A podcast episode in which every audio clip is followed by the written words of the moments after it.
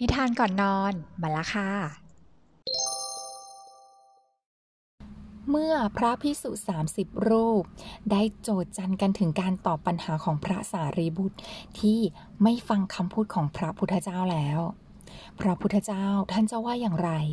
เหตุการณ์จะเป็นยังไง ไปฟังกันค่ะ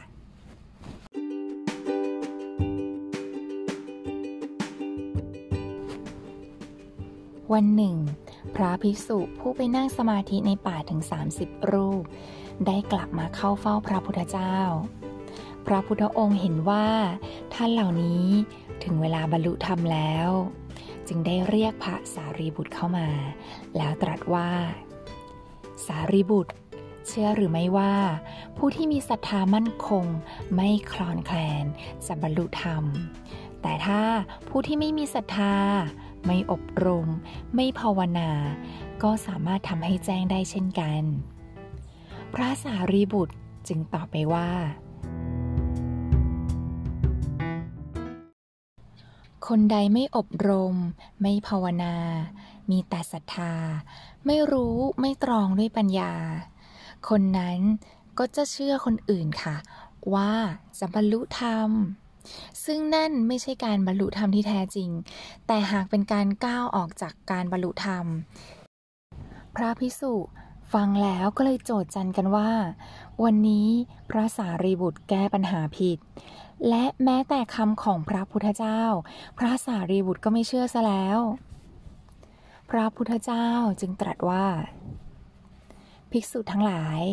พระสารีบุตรไม่ได้ไม่เชื่อกรรม ผลของกรรม และพระรัตนตรยัย เพียงแต่ไม่เชื่อญาณวิปัสสนามรรคผล ซึ่งไม่ใช่ธรรมอันแท้จริง เพราะท่านน่ะเข้าถึงธรรมด้วยตัวเอง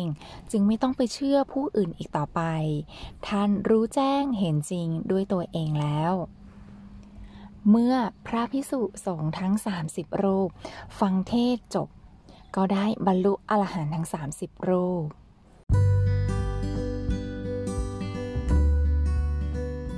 จะเห็นได้ว่า พระศาสดาท่านจะเน้นย้ำให้เชื่อจากการใช้ปัญญาตรองดูแล้วเห็นจริง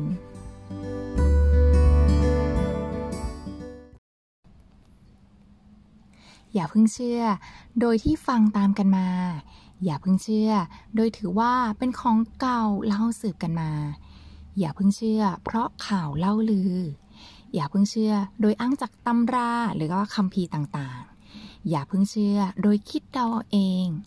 อย่าเพิ่งเชื่อโดยคิดคาดคะเนอนุมานเอา อย่าเพิ่งเชื่อโดยตรึกเอาตามอาการที่ปรากฏ อย่าเพิ่งเชื่อ เพราะเห็นว่าต้องกับความเห็นของตน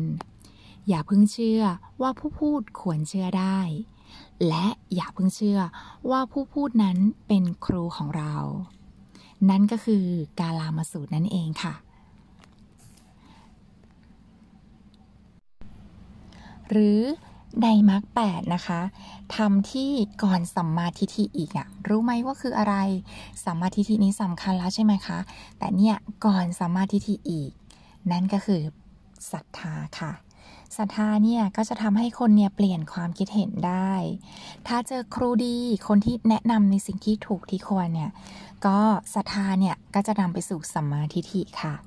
แต่ถ้าเจอคนที่หลอกแล้วก็พาในทำสิ่งที่ไม่ถูกต้อง หรือชี้นำไปในสิ่งที่ไม่ตรงกับความเป็นจริงนี่ค่ะ ก็ศรัทธาเนี่ยก็จะกลายเป็นงมงายค่ะ ดังนั้นก็ควรที่จะพิจารณาก่อนค่ะ ว่าควรที่จะเชื่ออะไร หรือควรที่จะเชื่อใคร จะได้เป็นผู้ไม่เชื่อคนง่ายค่ะ